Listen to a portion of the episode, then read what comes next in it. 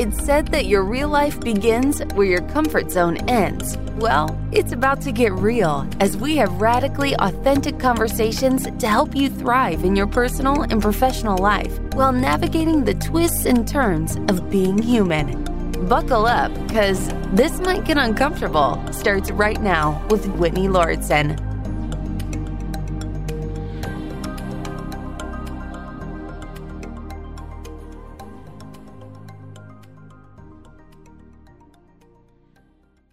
Today's topic is about something I feel like is best referred to as the ick factor, I C K, that icky feeling that I get, and perhaps you also get when you see something that doesn't make you feel good on some level.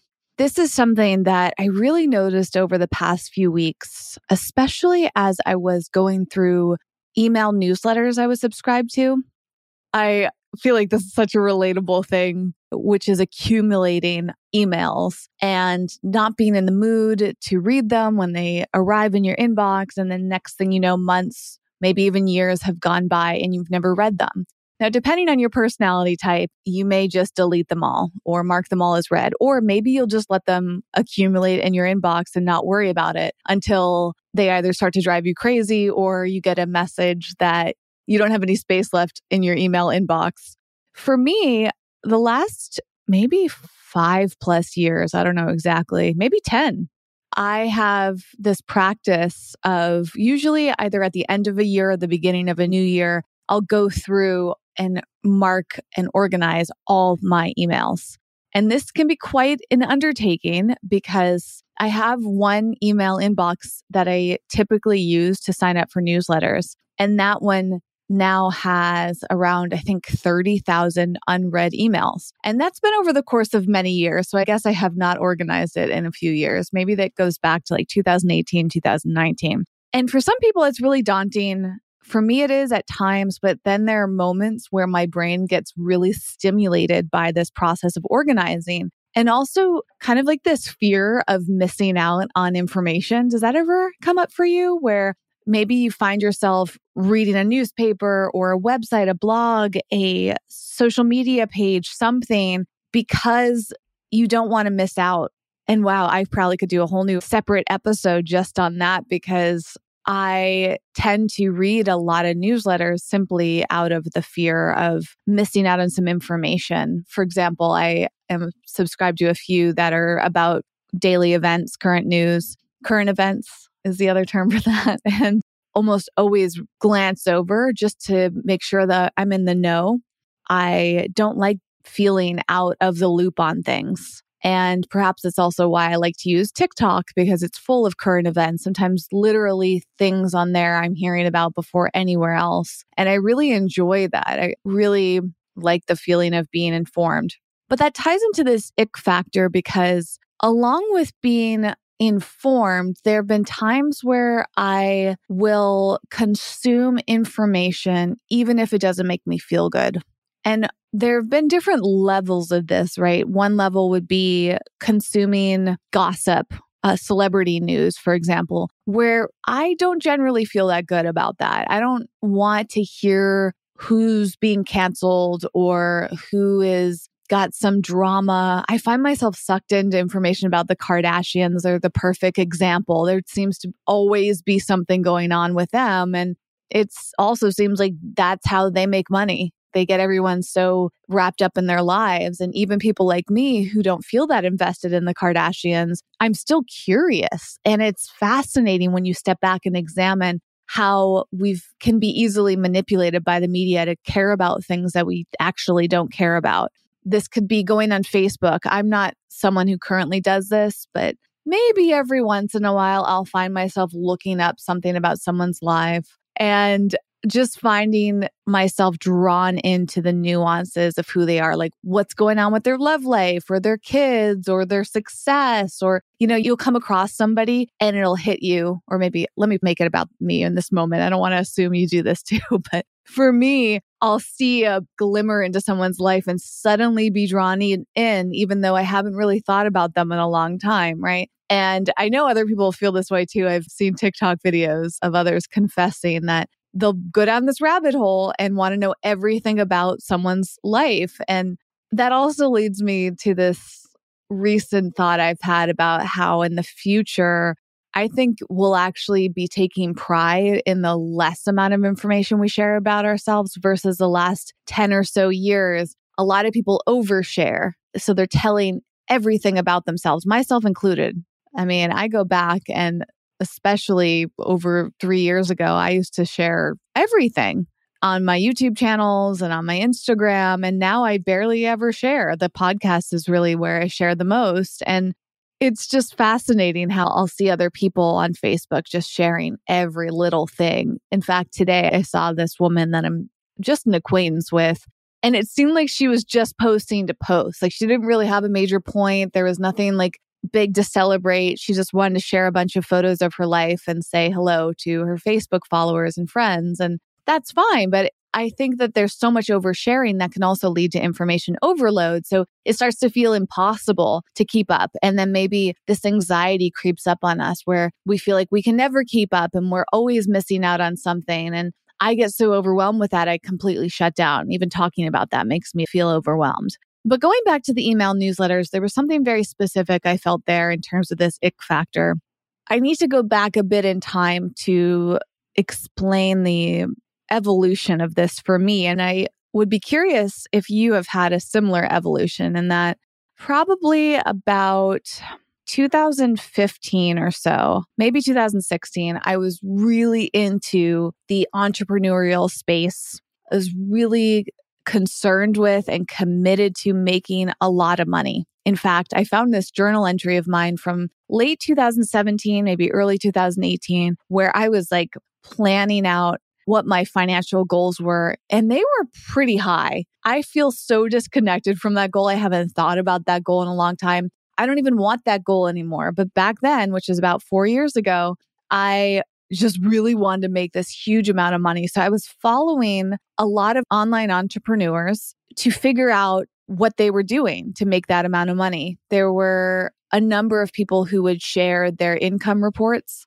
and you could see them break down how much they were making. And there were times I would look at this and think, oh, I can do that too. If they can do it, I can do it. I just need to follow them and figure it out. I need to take their courses.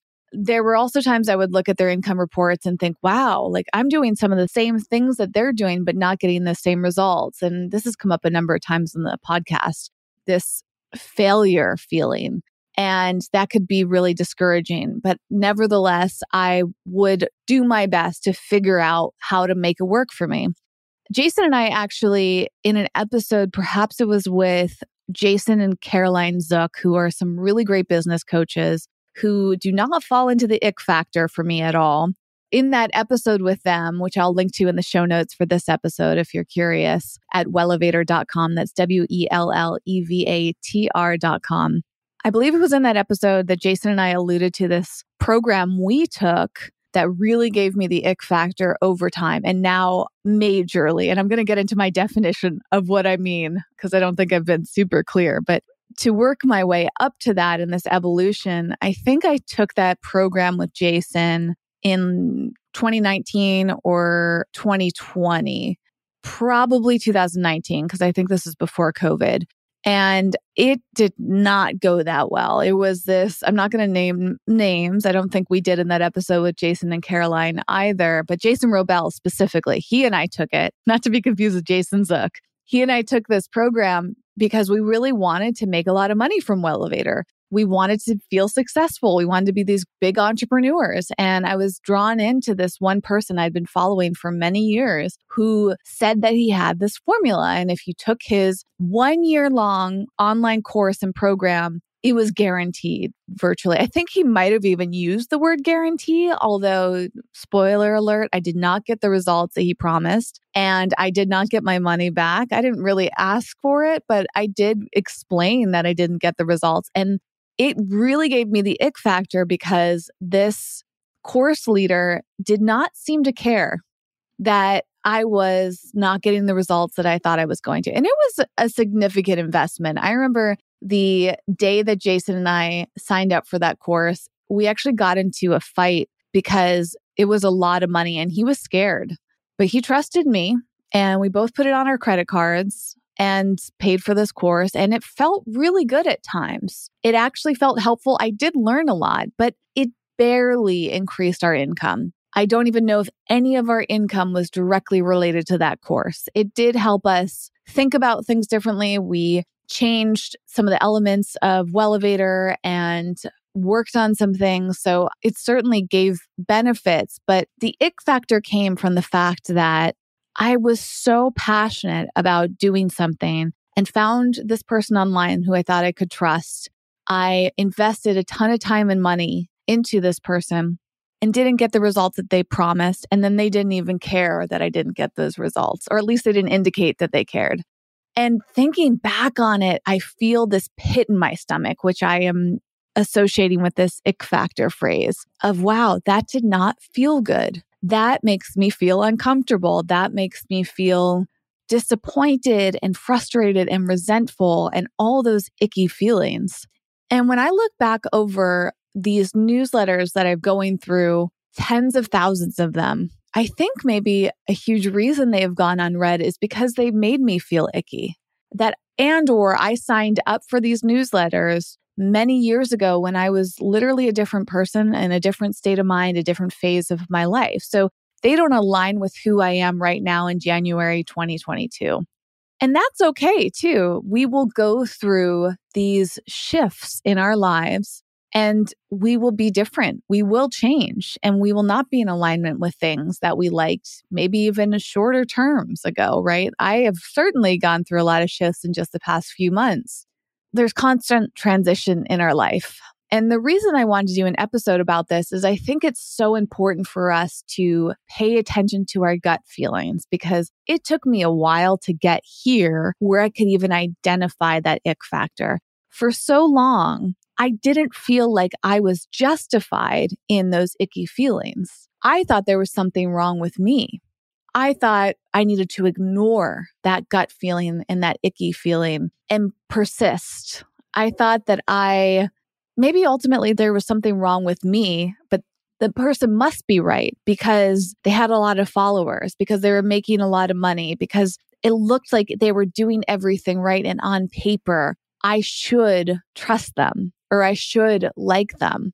But when I was going through these newsletters, I could tell the instant I saw who it was from that I did not align with them anymore.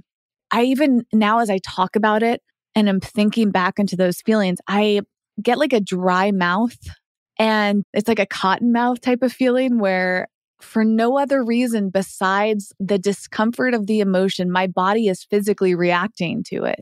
And that's like the pit in my stomach, almost like a butterfly, almost like that feeling that you get when you're on a roller coaster, you know, and you go over that first big drop, or even on the way up before you hit that drop, you have that uncomfortable feeling. And you don't get the adrenaline rush of a roller coaster in these instances. It's just the drop. It's just like unpleasant with no end and yet continuing on in some cases because you're second guessing yourself and your own reaction. And I'm curious if you feel this too. I wish that there were more or a way. Well, there is a way actually. I don't know if the platform I use, Zencastr, will have a live feature. I'm going to suggest that to them. They're sponsoring the show right now. And that's probably the only thing Zencastr is missing from their recording capabilities is going live because I would just love to hear if you could align with some of these emotions and we could have a conversation. But you can always email me or message me on social media, either at, at Wellevatr, which is W E L L E V A T R, or at Whit Lauritsen, W H I T L A U R I T S E N. If you cannot remember how to spell that, just go to the show notes of this episode at wellevatr.com and you'll find the links to social media and my email. I would really love to know do you second guess yourself when you feel icky or get a bad feeling about someone? Do you brush it off? I did for so long. And I think it's such a great example of how there are uncomfortable experiences that we actually need to lean into or lean away from, right? Like when you feel uncomfortable, you have to really tune in and decide for yourself is this discomfort important? And why is it important? Is it fleeting? Is it a signal? Is it a sign? Usually it is. And it might be in a minor way or a major way. And sometimes we need to push through the discomfort and keep going. And I think that I have a tendency to do that. But in this case, I don't think I should keep going. I think if somebody who I'm not committed to in any way is giving me an icky feeling, I should pay attention to them and probably unfollow. Unsubscribe from their newsletter, unfollow them from social media, stop paying attention to their work, and also stop comparing myself to them. Stop thinking that they're the measuring stick for my life. When I look back, there are specific people that come to mind who I followed because I really wanted to be like them. I wanted to model myself after them. I just thought that they were doing everything right. And I really did put in a lot of effort to try to be like them. And like I said, did not get those results. And now I'm okay with that. If I had known back in 2017, maybe 2016, going back maybe even further that I've been thinking like this, if I could take my present self and somehow bring it back in the past and say, hey, in however many years from now, you're not going to care that you don't make that much money. like that money does not matter. And I'm not saying that money doesn't matter. I think money is very important. In fact, behind the scenes for me this year, well, first of all, last year in 2021, my big financial goal was to pay off my credit card debt. And I did. That feels absolutely amazing. I had a lot of credit card debt. It's all relative. So I won't share the number, but what a lot means in your head, like just picture that's my number because relative to you, whatever feels like a lot, that could be your number, right? Imagine just paying that off in a year. It was challenging and it felt so good to be done with it. I actually think I'll officially be done maybe today or tomorrow because my last payment was on December 30th. And it took a few weeks for the interest to kick in and then for me to pay off the interest because I used a credit payoff system where you pay your bill twice a month and you split it up and do one payment three days before your credit card due date and 15 days before your credit card due date. And some people believe that to be a great way to raise your credit score. And wow, my credit score skyrocketed. I don't know if it was just because of that method or it was because I paid off so much money, but now I have a phenomenal credit score and no credit card debt. So that feels really good. This is what I mean. Money does matter to me and it matters to each person in different ways. This year, my financial goals are to save money and to specifically start a retirement plan and really focus on it. I have had a 401k for, let's see, 10 years, maybe more, maybe a little bit more from one of my jobs working for Apple.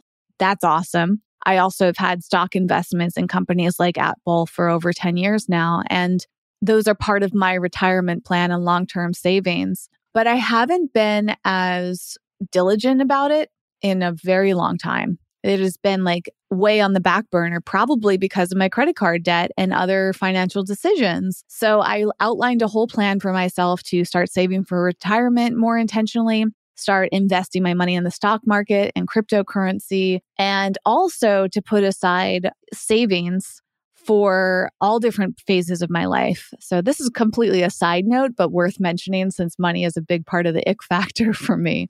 I opened up a high yield savings account last year. I don't remember when that was exactly, but I did a bunch of research, opened it up. It was easy. High yield is very relative, so it's not a lot of money, but it was more than my savings account that I have with my regular bank. And regular bank is not quite the right term, my main bank, I should say. And then what's really neat about this particular savings account is that it allowed me to create buckets so I could divide up my savings into different categories.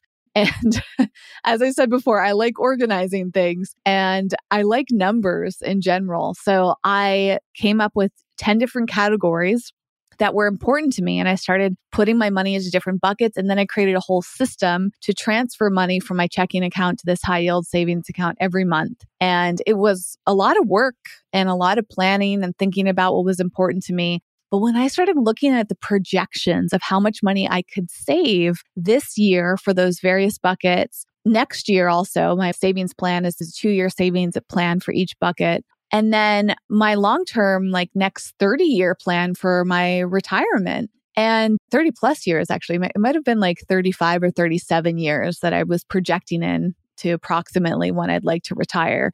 And it started to get really exciting. It completely reframed how I was looking at money. And this is important. So, going back to this main subject of ick factor, the number that I was aiming for annually was so much, so much relative to what my income has been for the past few years. And I don't think it's fully out of reach, but the things that I probably would have had to do to get to that number were not things that felt in alignment for me. And I think that's why I never got there. It involved a lot of hustling. And actually, I wrote up a bunch of examples of what gives me the ick factor, and I'm, I'm going to share that in a moment. But when I tuned into all of these things that these people were encouraging me to do through their newsletters and their social media and their programs, I just didn't feel good about it. And there was this ongoing feeling and pressure of like, well, if you don't do it our way, like you're not going to get the results that we got.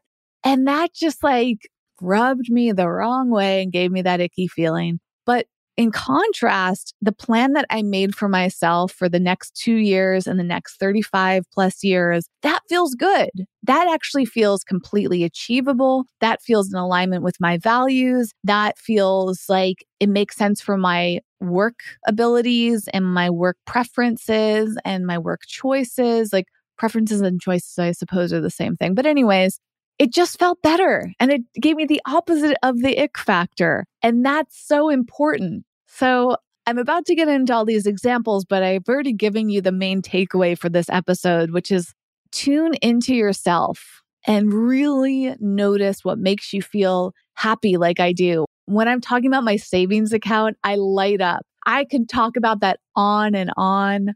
I just love it. And money and finances actually do give me a lot of those positive feelings. As I mentioned, I'm a numbers person, and I think that's part of it. Numbers in general tend to make me feel really good when they're going in my favor. When they're not going in my favor, I don't feel that great.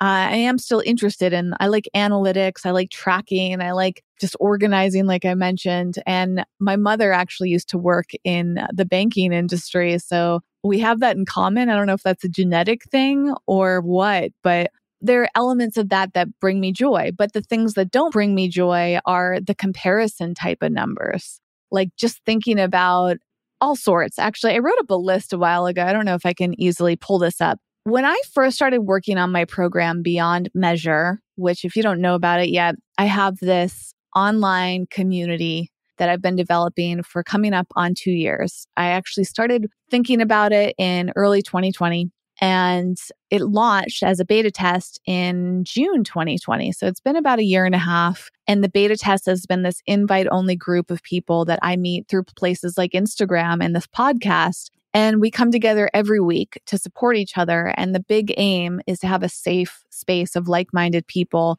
who talk about things like finances. In fact, we rotate through different subjects and I can pull those up right off the top of my head or my notes, I should say. We rotate through different elements of self care. We rotate through financial discussions. So that could be anything from saving money to investing to cryptocurrency and budgeting and all of that. And then we also have sessions about accountability and getting things done. We have creative sessions where everyone gets creative projects. And then a few times a year, we get together and cook together or, prepare a meal together. And that's actually coming up in a few weeks. So if you ever listen to this episode and hear me talk about, I mean, any episode where I'm talking about beyond measure, all you have to do is send me a message and you can come check it out. You can join one of the calls. We have a whole online space. One thing that I love about Beyond Measure is that it is not on social media. And that comes into the whole ethos of Beyond Measure, which is not to compare yourself to people. It's not to be on social media and feel distracted. It's not about looking at people's work. Like everybody can really curate their profiles to either say as much or as little about themselves as they would like. And it's just a very feel good space. So I truly mean it when I say just send me a message. I've been working on having a more public a place where you can learn more about it and then reach out to me if you're interested. But I haven't gotten there yet. It's just all very manual. But in my notes for developing beyond measure, I made this list and it was about all the different ways that we tend to measure ourselves against others. A few off the top of my head while I'm searching for this are age. This is something I've seen on TikTok a lot recently. And it's been older women. And gosh, even saying the term older, like, what does that even mean?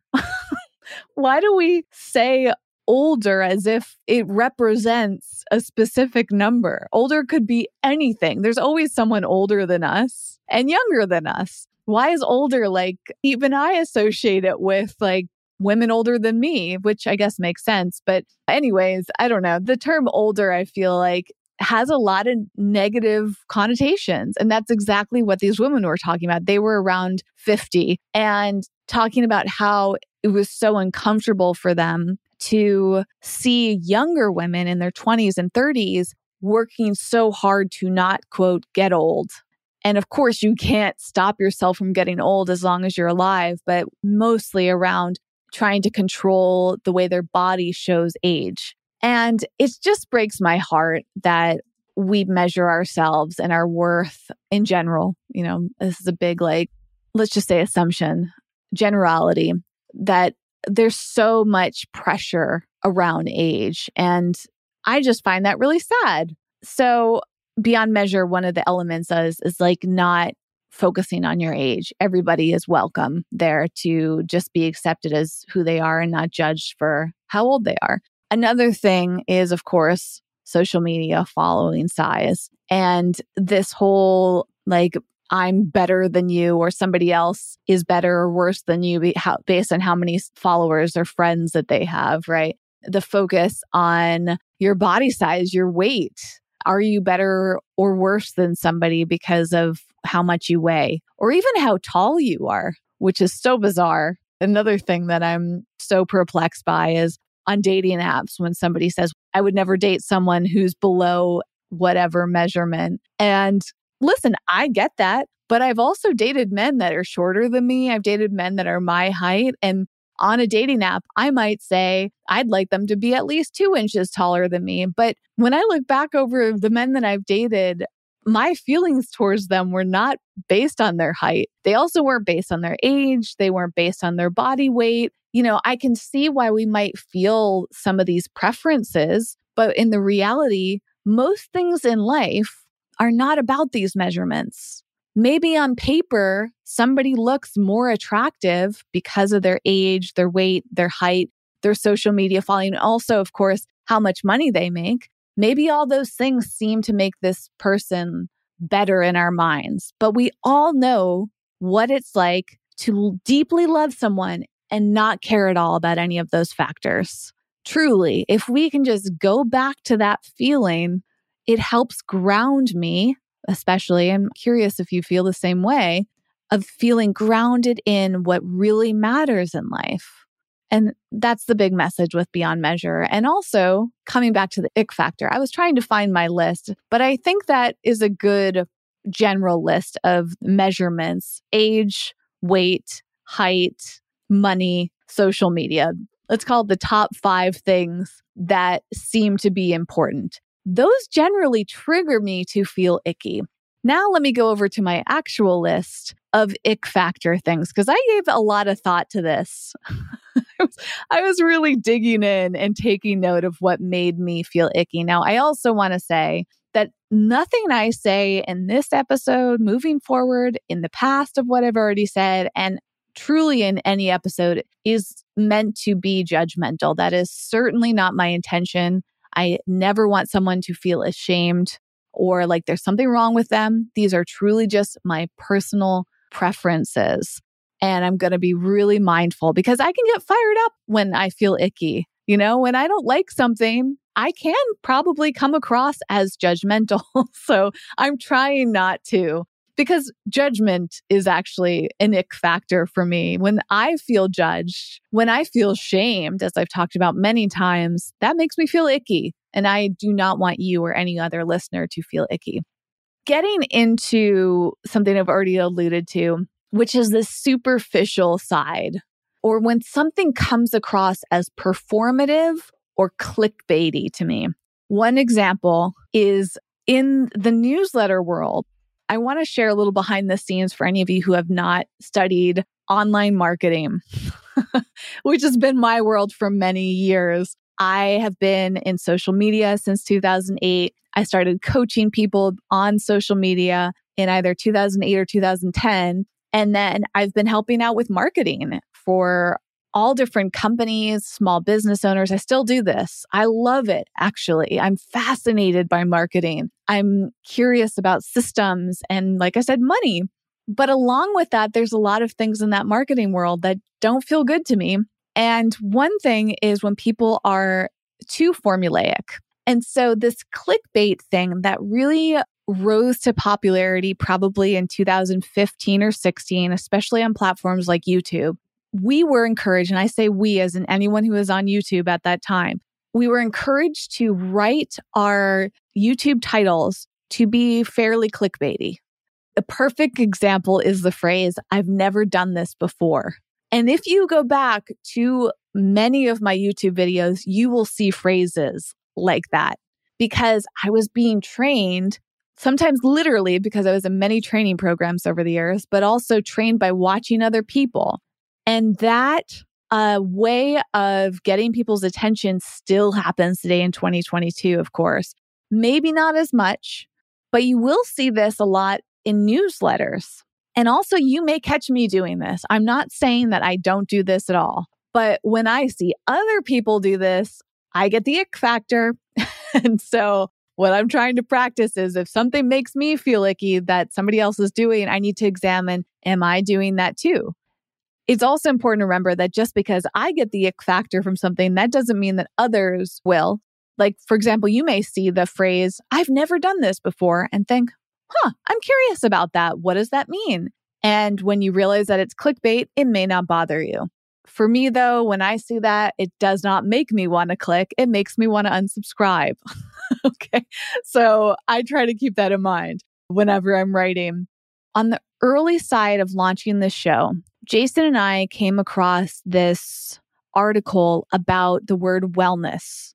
And I think we might have done an episode on this in the first year of this show about issues with the word wellness. And I remember there being some racial issues. I remember the article talking about how so many white women, specifically white women in their 20s, in their 30s, so people my age, my race and gender, basically me, using the word wellness in a way that was benefiting them perhaps and perpetuating ideas around health and wellness that actually weren't rooted in well being. And I started using the phrase well being very intentionally after reading that article. If I can find it, I will include it in the show notes for this episode.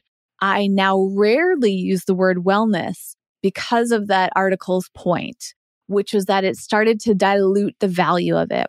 And one of the ways that I feel and the person writing that article felt at the time at least was that there was so much of putting the pressure on the individual to change and view themselves as not good enough. And an example of that is the phrase, how to get out of your own way. I no longer resonate with that phrase. And not in this moment specifically, I do not resonate with it. I may change my mind in the future. And that's what's important about this, too, right? But right now, that phrase doesn't resonate with me because I perceive that as saying, you're in the way. You're not good enough. You're not doing it right. And that phrase, not doing it right, really triggers me because who makes the rules about what's right? Why do we perceive ourselves as being in our own way? I think that's actually unhealthy and unwell way of perceiving yourself in the world. It is saying that you are fully in charge and in control. What that phrase does not take into account is all the external factors. The more that I learn around racism specifically, the more I humbled by the fact that just because I'm able to quote, get out of my own way doesn't mean that another person is based on many factors.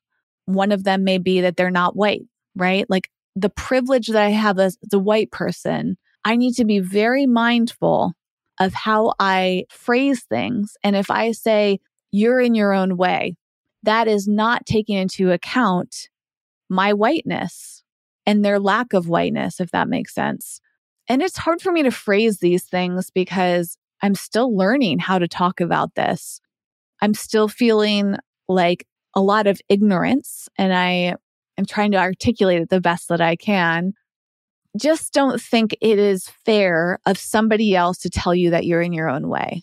Sometimes we need accountability. In fact, I think that's incredibly helpful to have someone reflect back to us something that's important to us, a goal that we're working towards, a habit we're trying to build. Accountability has been shown and maybe some ways proven through a lot of studies to be a very effective thing.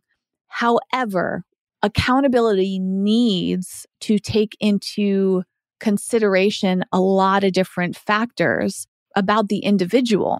And the ick factor I often feel is when it's advice is too general and if I remember correctly, this article about wellness was touching upon this how a lot of young white women, and by young, I mean women between the ages of 18 to 40, how our culture defines youth, or I mean, I guess even uh, certain ranges, maybe even younger.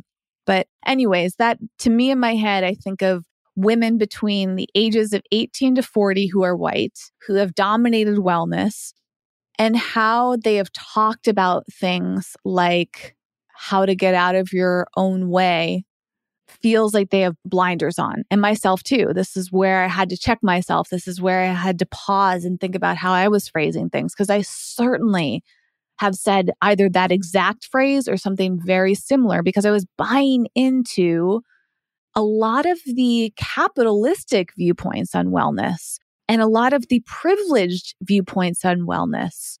An example of how somebody else may feel discouraged by that is if you say, you need to get out of your own way and work harder.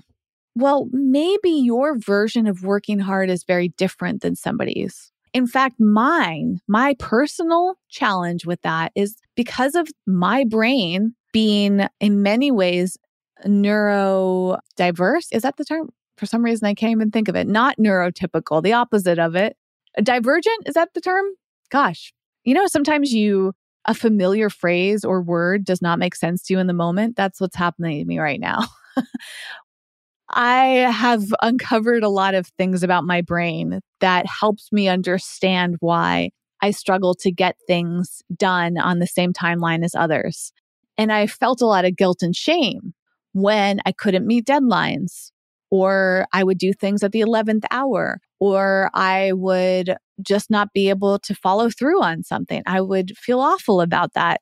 And somebody could look at me and say, Well, you're just in your own way, Whitney. And I used to look at myself in that lens.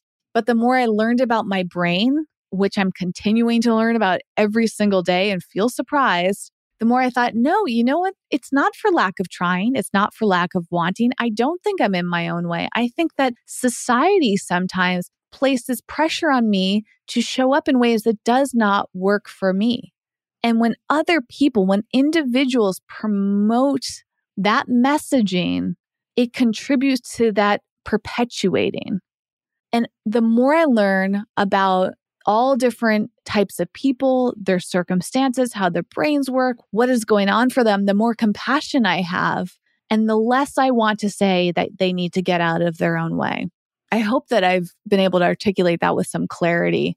Similarly, there's this one person in particular who I counted 650 unread emails from. It's fascinating to me because I used to think this person was like the be all end all. I would get their emails years ago and be like, oh my gosh, I can't wait to read their latest blog post. What advice are they going to give me today? Well, literally today in 2022, looking back on their emails, I got the ick factor because they would write things like the top 10 things everyone should do before 8 a.m. Jason and I did a whole episode with a guest about the word should.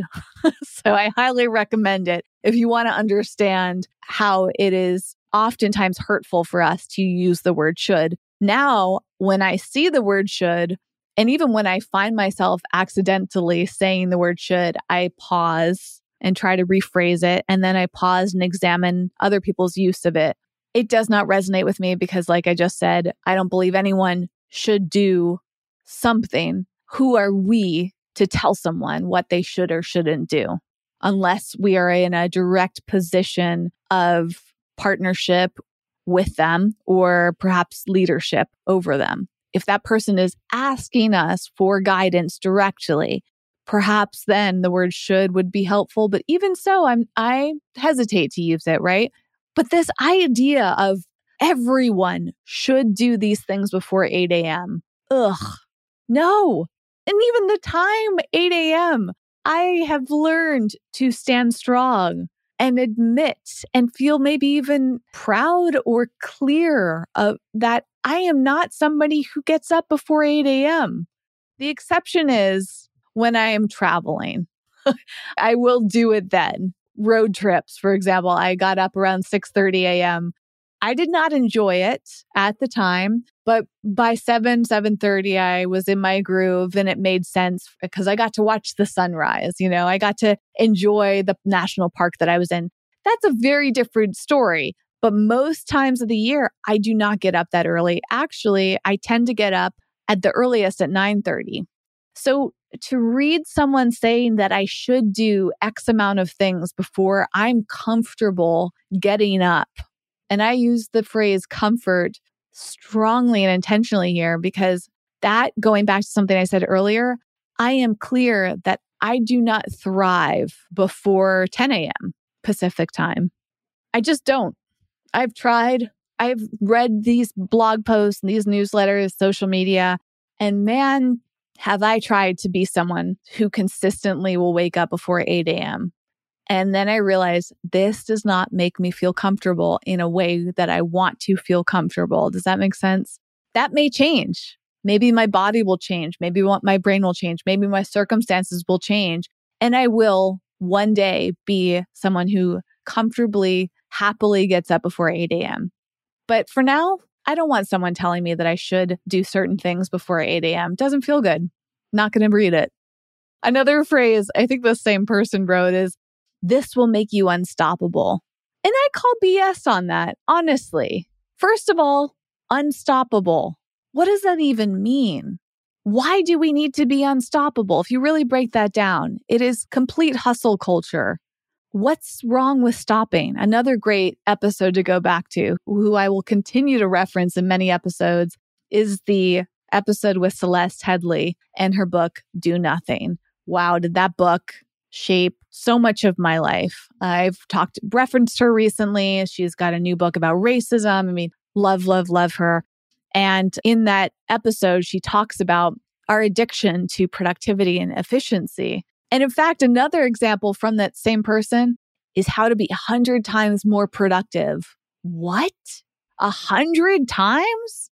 No, I am lucky if I'm 10 times more productive. Like, seriously, who needs to be that productive? Why do we need to live in a world where we feel like we have to be unstoppable? No. For me, does not resonate. Not interested in that anymore. Unsubscribe. Oh gosh, another example that taps into hustle culture that does not make me feel good is as I was going through my newsletters, since some of them were two to four years old and still hadn't been read, I found a bunch from the beginning of COVID. So March 2020, at least in the US. I also want to acknowledge that COVID 19 had its roots perhaps way before. I think even it's called COVID 19 because they discovered it in 2019, right? So to say that March 2020 was the beginning is not really accurate, but that's what the time that it sh- started to have a massive shift across the world. And I have a bunch of emails from that time of people trying to pressure others to hustle during lockdown.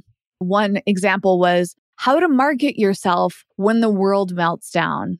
That gives me the ick factor because why are we trying to sell to people when the world is melting down, that's just complete capitalism in the worst way to me. That we're trying to make money off of somebody who's suffering. We're trying to make money off of people's misery and sadness and struggles. And sometimes people want help, right? If you need to go buy a mask to go out to the grocery store, it makes sense that you want to market your masks to them properly so they understand why your face mask is more beneficial than somebody else's or as beneficial, right? That makes sense. But the context of this particular email, if I remember correctly, was about like how to sell your online program to someone. Now, I do want to note to you in full transparency that I was running an online program at that point. I think it was in February 2020. My friend Allison and I were developing a podcasting and social media online course, and all of it coincided with the beginning of COVID in the US. And I remember we used to get together in person to work on this course together, and lockdown happened, and we weren't able to see each other comfortably, at least.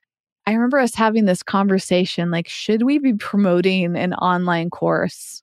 And we ultimately decided to move forward with it in the best way that we knew how at the time because we felt like actually there are people who may finally feel like they have the space in their day to focus on podcasting and social media. And those are the people that we wanted to support. So while I have some mixed feelings about that decision, it made sense to me at the time. And I can see why those phrases were being used. There was another person who I used to really love studying from who said if you're not taking advantage of the extra time you have during lockdown, you're missing out on an opportunity to improve your business, or you're not working hard enough, or you don't want it hard enough. And man, did that rub me the wrong way because I felt like, again, weren't being encouraged to rest. I don't know about you. I've said this before and just a few weeks ago in one of the episodes how I feel guilty about the fact that I enjoyed elements of the lockdown because I was so drained at the beginning of 2020. I did not understand why I felt so burnt out. All I wanted was permission to rest. And I felt like I finally got it.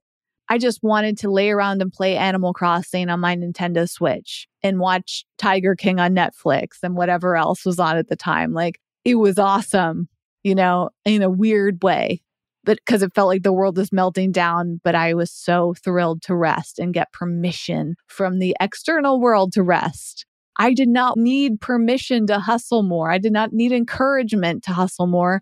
I needed the exact opposite. And I think many people did. I felt like it was our big awakening to how much many of us needed rest to take care of ourselves. So it makes me feel icky that other people were trying to push people towards the opposite direction of what they might have needed, right? Also, I found, this is just a side note that I found funny was I found an email that said, I think as a subject line, I have a feeling that 2020 is going to be your year. It's just amusing because I'm sure that email was sent out in January 2020, right? And if you look back, just like any other year, as I'm doing right now in January 2022, like you're hoping that it's going to be the great year. But what does the phrase your year even mean? Why can't every year be your year? It is literally your year. But also, we have to remember that the year is not about us as individuals on many levels, right? The year belongs to everybody. And this is why some of these phrasings like your year, I think that mentality can lead us to not being as compassionate as we could be. If we're so self focused we may trample over others. How can we put on the oxygen mask, as they say, before ourselves first to take care of ourselves so that we can actually help others, not so we can ignore others, not so we can take away from others, but also recognizing that we have no idea what's coming down the pipeline. So, this phrase, I have a feeling that 2020 is going to be your year. Maybe for some people it was. It's not like everyone was struggling and miserable during 2020 on every level. I think some people did have a great year. But we have to acknowledge that not everybody did. And we also have to acknowledge that every year, every moment in our lives is important and valuable. It's not just about the beginning of the year, as I said a few weeks ago.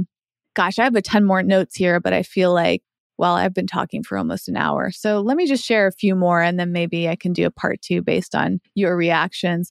I said earlier how when I read that article about wellness, it really gave me a lot of pause. And then as I started to learn more about racism and acknowledging my own racism and working on being a better ally and being anti racist and everything that I have learned in the past year and a half since June 2020, when I really dug into all of this, I actually started to feel really uncomfortable seeing marketing that was driven by white people.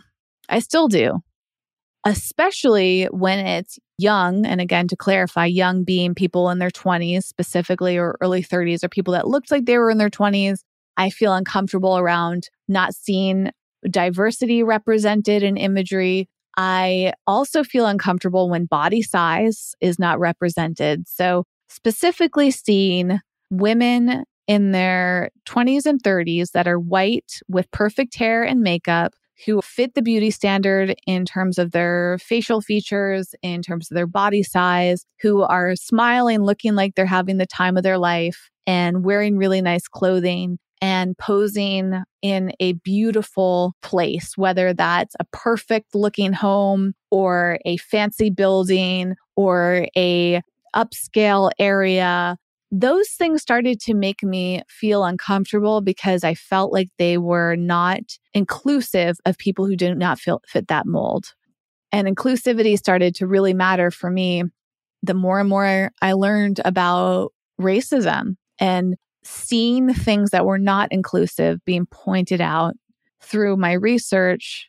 I started to also notice how many people did not seem to be inclusive in their marketing. Now, a lot of people did. And there's been a huge shift relatively in marketing. Some of it may be performative, gives me an ick factor sometimes when I see it. It's sometimes hard to tell, but other times you can get this intuitive hit when something's being performative. But it also strikes me on this level of my own reactions, how I deep down just want to be accepted period. I don't want to be rejected because of the way I do my hair, of the way I choose to do my makeup or not, of the clothing that I wear, of the way my home looks, of the people I'm with, of my body size, of the environment that I'm in, all of these superficial things. So when I see white women like myself promoting their youthfulness, promoting their beauty, promoting their privilege, promoting their money, promoting all of these things that I find to be superficial, that gives me the ick factor because I want to see women that don't fit into that mold. I want to see people of all genders and non gender represented. That I feel so driven towards to the fact that I am so much more excited to see anyone but another white woman around my age. Unless she is not wearing any makeup. I love that. Unless she is not dyeing her hair to get rid of her gray hair. I love that. Unless she's just wearing whatever clothes that she's wearing and not trying to look fancy. Unless she's in a messy home. Unless she's got a body over the size of four, six, or eight, or whatever the current beauty standard is. If she's outside of that mold, it doesn't matter that she's white and a female, like, or female presenting. Like, I'm excited to see anything out of that common beauty standard, if that makes sense. I find myself on social media feeling so icky. It's not even race. I would say it's so much more gender for me, like women or female presenting that just seem like they're editing their photos or posing a certain way to look a certain way. You know, I used to do all those things too. It doesn't feel good to me anymore because I feel like it just promotes this message that you have to look a certain way to be accepted. It really gets me worked up and it makes me feel so icky. I would so much rather just see a friend who's not putting effort in to look a certain way. I want to see the unedited photos. I want to see the facial expressions that are not a smile, you know? I mean, uh, smiles are great, don't get me wrong, but like not a forced smile. Like, let me just see your face as it is throughout as you're talking, as you're going through your day.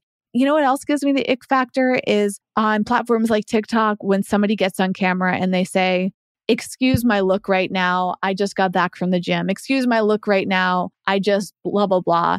It takes me away from them and their message. It actually forces me or just moves me into thinking about their appearance when that's not why I'm watching their video. And in fact, most of the time, before they say that about themselves, I'm just accepting them as the person that they are. I don't care that their hair is a mess. I don't care that they're not wearing makeup or what, the, however they perceive themselves to be in shambles. Like, I'm just accepting. Ironically, when they do point out that they don't look good, that makes me accept them less in a way because I feel icky. I feel pulled away from them because, as I've mentioned, I just want us all to just be.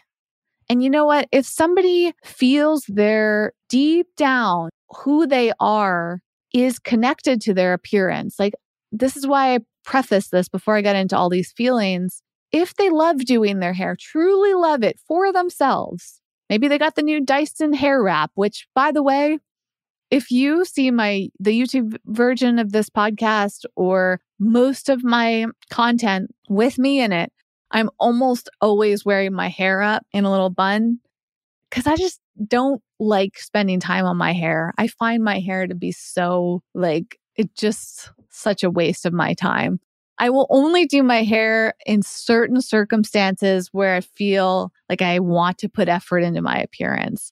But I will say there is something about how the Dyson Airwrap has been marketed that makes me want it so bad. And I think it costs like $500 the marketing is just brilliant. Like they have done an outstanding job because people like me who normally could care less about my hair still seem to want that thing. But I can only speak for myself. And that's what's kept me from getting one. I'm like, $500 is a lot of money that I could save for retirement. so my retirement's more important to me than buying this hair product. But you know what? I still feel like one of these days I'm going to get one. Maybe it'll make me like doing my hair more. My I digress because my point is if you love doing your hair, great. I would love to see your hair. If you love doing your makeup because you feel, I don't know, even know what would make somebody deep down love doing their makeup. Maybe because it makes them feel creative. Like the accounts on TikTok where people do like amazing face painting, like that stuff I think is so cool. Maybe they love the product. But I guess I hesitate even to understand how someone could really love doing their makeup because I've read so much about beauty standards and capitalism and just the patriarchy of all of this pressure for women to present themselves as a certain standard of beauty. I'm not even sure if someone who loves doing their makeup loves it because for a reason outside of needing external validation. Does that make sense? Like a great example would be of someone who I might believe on this is Sunny from Vegan Beauty Review. And Sunny, if you're listening, I truly mean this, as I said, as no offense. But in the episode, I think we addressed this. We talked about age and we might have addressed like pressures to do makeup. When I see Sunny, I perceive her as someone who likes to do all of those things. But deep down, I will admit, I question why it is. Is it that, you know, I wonder about the roots of it? Like, let me put Sunny aside. Is it that somebody learned to love makeup because they felt like they were more valued when they were wearing it? That's my question. So, Sunny, I invite you back on the show to talk about this, or I would love to talk about this with someone else. I would love actually, there's a number of women who have written phenomenal books or have great accounts about beauty myths and beauty standards and the history of it. I would love to have someone like that on the show because they could speak to this much more than I can in this moment. And it's just my current belief system of why can't we just love women regardless of how they paint their faces and do their hair? And why can't we like men regardless of how much hair they have and whatever else that they struggle with that women don't? it just, yeah, I have a lot of deep feelings about that. And I think the ick factor comes up because I feel sad. I feel sad that women in particular, given my close experience with that, that there's so much pressure to buy the right products, so that you can feel like you look right, to spend all this time learning techniques of doing your makeup and your hair, all this money to get your hair done. Like I get my hair cut maybe twice a year, but usually every nine months, I think, because it just doesn't matter to me. Like I wait until I get really bad split ends and then I go spend a hundred dollars. I cannot imagine spending a hundred dollars a month on my hair. Now again, nothing wrong with it. Although then even I pause there because I'm like, nothing wrong means I don't want to judge the individual. But the wrongness, perhaps if there is any, is the capitalism and the system and the patriarchy and all of the reasons that people feel pressured to do things like that, right? So I think that's an important distinction. It's not meant to shame any of the individuals. It's meant to question the societal pressure and there are so many more things that I would like to do with my $100 than get my hair cut once a month. Because deep down, if somebody's going to judge me based on my hair, they're not my target audience. They're not going to be a close friend. And you know what? Maybe my close friends do judge at me. they just don't tell me. So I guess uh, judgment can still happen, but not affect you. I've gotten a lot of tangents. I've said a lot of things I wanted to say. There were a few things that I hadn't gotten to. One of them was I referenced the book, It's Okay That You're Not Okay.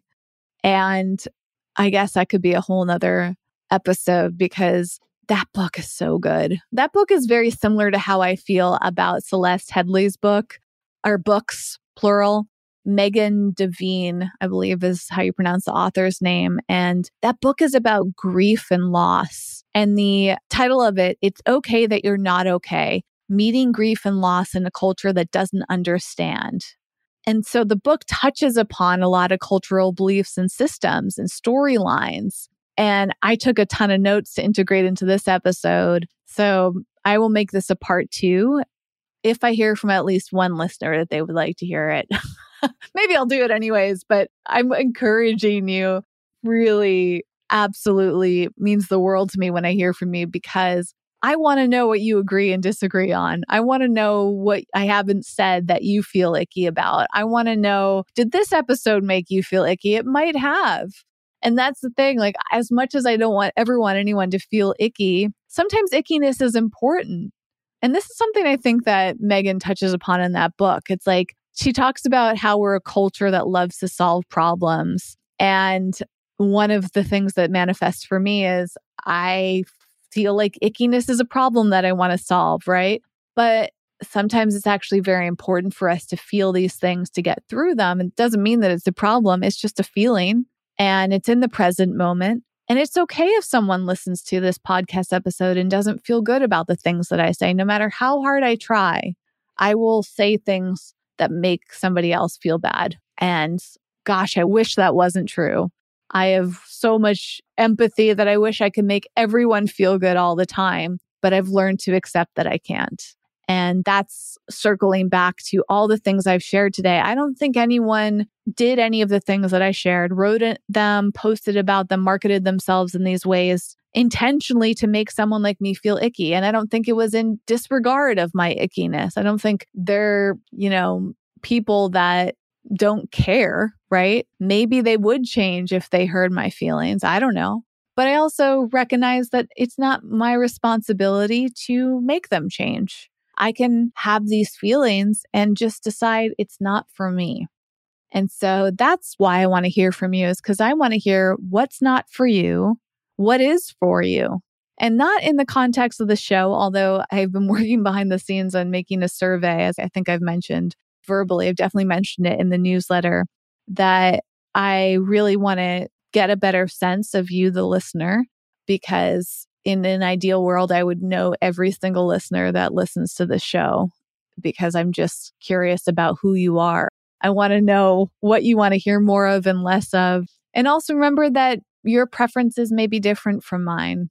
Anyways, you can email me in between now or in addition to taking the survey when it comes out I want to incentivize you. So that's part of why I've been holding off is I always like taking surveys when either there's a giveaway or like I get a gift card or something. So sneak peek, there is a financial incentive that I've been working on for all the listeners who will take the time to give me some feedback and to share more about themselves. And if you email me, actually, I'm going to incentivize you right now. If you send me an email in response to this and you are kind and considerate with your words and intentional about what you're saying and keeping in mind that we are here to have a dialogue, not to get into a fight.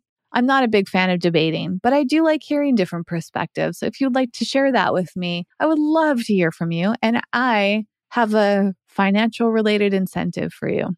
Might as well share. I think I've mentioned on the show that I am on this platform called Rally, which is a cryptocurrency related platform. And it is, in my opinion, part of the future.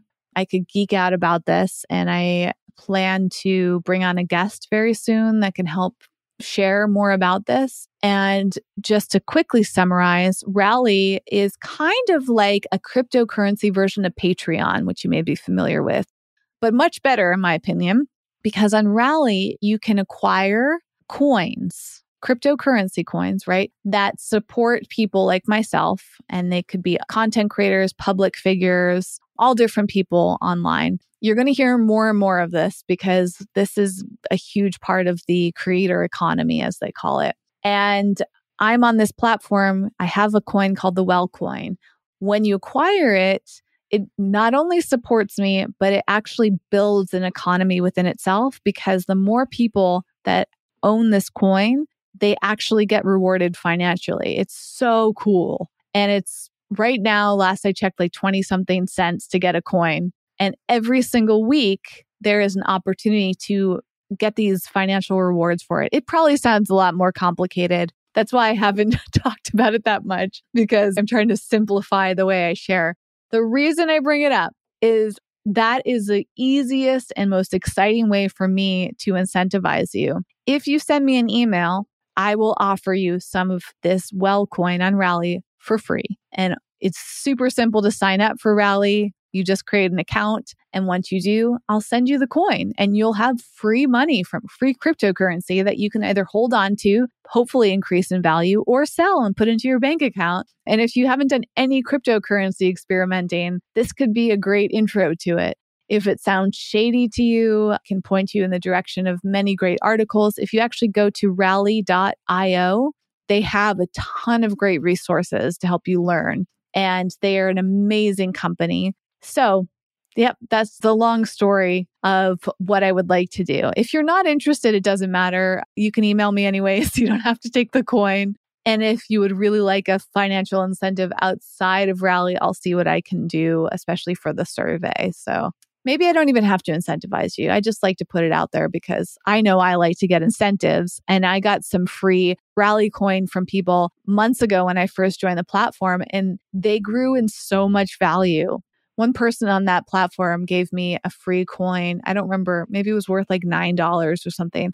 And last I checked, it was like 15 or $25. I got it completely for free and I just held on to it. And that's the really cool thing about cryptocurrency. So I hope that that would happen to you if I give you some of my coin. Anyways, that's it for today. Thank you for listening. This episode has simultaneously to me felt disjointed, but also I made some points that I felt excited to share. I hope you found some value in it. As I mentioned, I would like to do another episode and talk about all the great points that Megan made in her book.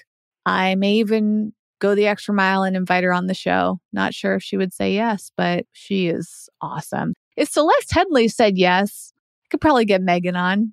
I always kind of like self doubt myself with getting certain guests on because I think they're so amazing. I'm like, why would they come on this show? But I am so proud of the show. It has grown exponentially in the past few months, and I'm so grateful. So, if you're one of those new listeners, thank you for being here. If you've been along the whole journey, Thank you for being here. If you're somewhere in between, thank you for being here. I'm deeply grateful for you. I really hope to hear from you. Again, you can find all the different ways to contact me. You can find the full transcript from this episode, the video eventually when it goes up on YouTube.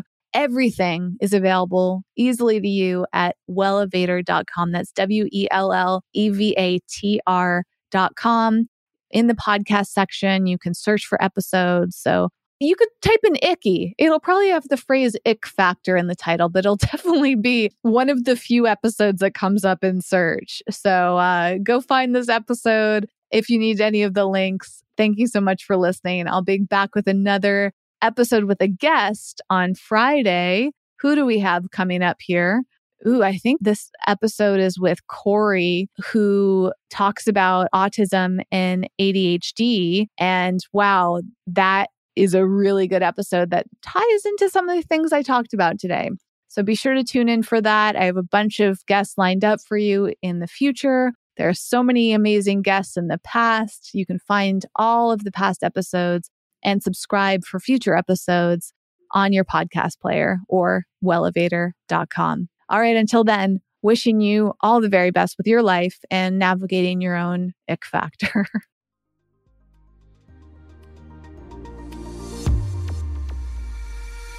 for listening and getting out of your comfort zone with us today.